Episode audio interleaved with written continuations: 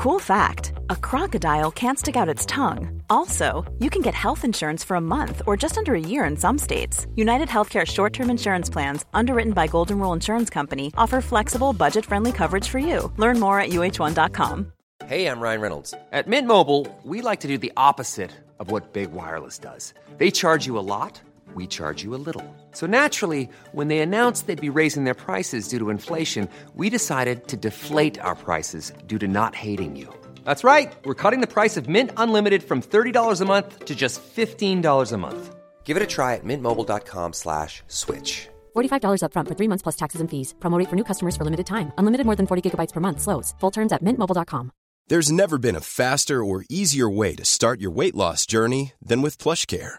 PlushCare accepts most insurance plans and gives you online access to board-certified physicians who can prescribe FDA-approved weight loss medications like Wigovi and Zepbound for those who qualify. Take charge of your health and speak with a board-certified physician about a weight loss plan that's right for you. Get started today at plushcare.com slash weight loss. That's plushcare.com slash weight loss. plushcare.com slash weight loss.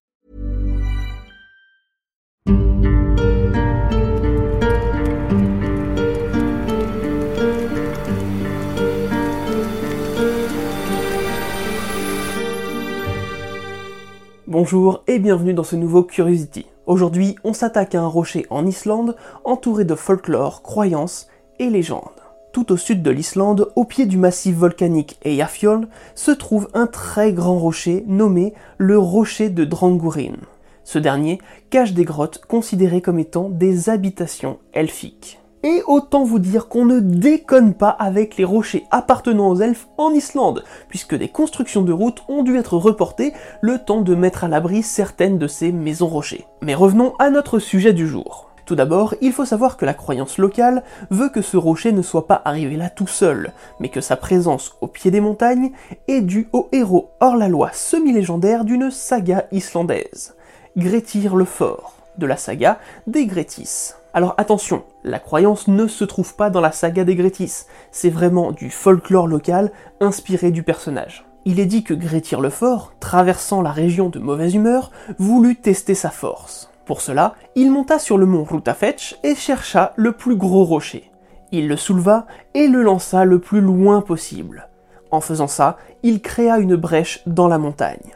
Cette brèche porte d'ailleurs aujourd'hui le nom de Gretisgas, le col de Grettir. Dans l'un des livres du folkloriste Jon Arnason, dont le titre m'est impossible à prononcer sans me tromper, on peut lire une description du rocher. À Drangslis, près des montagnes d'Eyjafjall, il y a un gros rocher dans le champ, presque de la hauteur de 20 hommes. Sur le côté, il y a des grottes et de grands espaces en dessous, où les fermiers y gardaient tous leurs foins et leurs étables. Les grottes du rocher servaient donc aux humains pour y stocker leur fourrage et mettre leurs animaux à l'abri. D'ailleurs, il reste encore aujourd'hui des traces de ces exploitations, que l'on appelle des fornmanayush, littéralement des anciennes habitations. Mais cette exploitation des grottes était accompagnée de légendes. Le folkloriste rapporte que lorsqu'une vache était sur le point de véler en journée, le fermier ou les personnes qui l'assistaient n'arrivaient jamais à rester éveillés, ou simplement à rester à côté de la vache, car il y avait forcément quelque chose qu'ils voyaient ou qu'ils entendaient qui les poussait à partir. Et si une vache mettait bas la nuit, alors le veau était retrouvé propre au petit matin dans la stalle, à côté de sa mère en bonne santé. A contrario, on raconte que si un fermier forçait ses assistants à rester avec la vache pour la mise bas, quelque chose irait inévitablement mal. Évidemment, tous ces événements étaient attribués aux elfes, qui vivaient là bien avant l'arrivée des fermiers. Une autre histoire, racontée dans le livre, parle d'un homme qui était venu assister le fermier du rocher de Drangorin et avait fréquenté les elfes qui y vivaient. Il aurait raconté, à qui voulait bien l'écouter, que beaucoup d'elfes vivaient sous la roche et qu'il était agréable d'être avec eux. Ils étaient décents, ordonnés et aussi beaux que des êtres humains. Il racontait aussi qu'une femme elfe voulait l'épouser. À la fin de son année de service, il annonça qu'il se rendait à l'église de Skoyanopush, plus grande que l'église de la vallée, afin de se marier et de pouvoir accueillir tous les elfes du rocher. La légende raconte qu'à la fin de son année de service, on ne le revit plus jamais, mais que les gens savaient qu'il ne servait à rien de le chercher puisqu'ils savaient où il était allé. Bon, par contre, vraiment, l'histoire ne nous dit pas où il est parti, hein. s'il a disparu, s'il s'est enfui, si maintenant il vit avec les elfes, et il semble que personne ne sache vraiment, hein, comme si euh, tout le monde avait oublié. Ça n'inquiète personne. Dans un livre encore une fois au titre imprononçable de Sordur Thomasson, l'ancien directeur du musée de Skorgar, qui est un musée folklorique, on découvre un peu plus de détails sur la relation des elfes avec le rocher. On apprend par exemple que si le fermier savait que sa vache allait véler durant la nuit, il était dans l'obligation de laisser un seau à traire rempli de foin. C'est grâce à ça que les elfes pouvaient nourrir correctement le veau et sa mère. Le seau était évidemment retrouvé vide au petit matin, mais avec d'étranges petites marques dessus, appelées les brodours. Et si cette tradition n'était pas respectée, dit-on, il se passait des événements bizarres.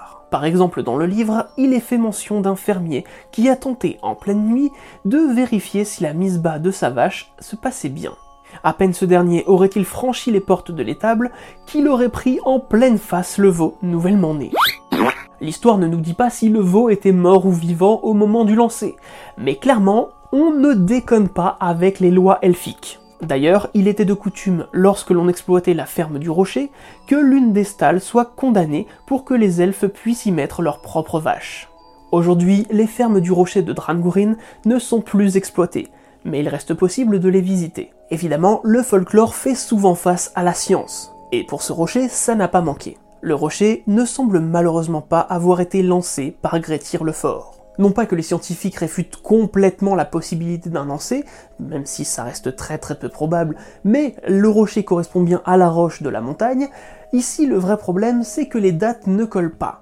La saga des Grétis se déroule entre le 9e et 11e siècle, et au vu des formations souterraines, les scientifiques pensent que le rocher était là depuis bien bien bien plus longtemps.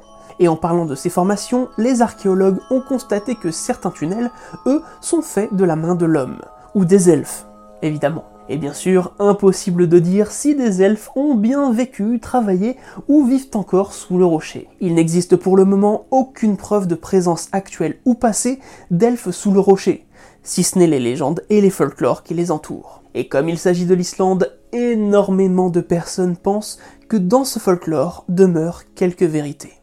Voilà, c'est tout pour ce Curiosity. On espère vraiment vous avoir fait découvrir ce petit coin de légende, ou au mieux vous avoir appris quelques trucs en plus. Pour ne rater aucune actualité de la chaîne, n'hésitez pas à nous suivre sur Twitter, Instagram et Facebook. Quant à nous, on se donne rendez-vous très vite pour une nouvelle curiosité.